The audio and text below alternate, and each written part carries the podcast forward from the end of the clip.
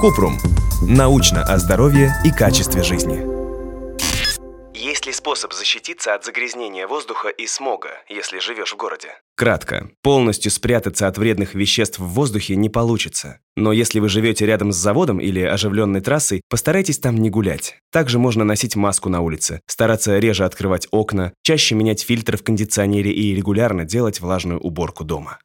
Подробно. Загрязнение воздуха происходит смесью опасных веществ природного происхождения или появившихся в результате деятельности человека. Например, во время извержения вулкана в воздух выбрасывается пепел и метан, который выделяется при разложении органических веществ. Человек загрязняет воздух выхлопами от транспортных средств, дымом от работы заводов или используя природный газ для отопления домов. Смог, коричневая дымка над городом, образуется из-за промышленных выбросов и автомобильных выхлопов. Смог раздражает дыхательные пути и может привести к развитию заболеваний легких и сердца. Также сильное загрязнение воздуха увеличивает вероятность развития рака, сахарного диабета, проблем с репродуктивной и иммунной системами. Вредные вещества могут стать причиной неврологических заболеваний. Уменьшить воздействие опасных веществ возможно. Если вы живете рядом с трассой или заводом, постарайтесь меньше времени проводить на улице, по крайней мере рядом со своим домом домом. Можно надевать тканевую маску перед выходом на улицу. Также попробуйте следующее. По возможности держите окна закрытыми, а в жаркое время используйте кондиционер или вентилятор.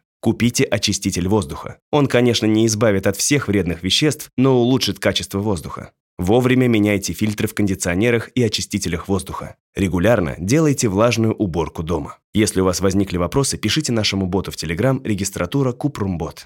Ссылки на источники в описании подкаста. Подписывайтесь на подкаст Купрум. Ставьте звездочки, оставляйте комментарии и заглядывайте на наш сайт kuprum.media. Еще больше проверенной медицины в нашем подкасте «Без шапки».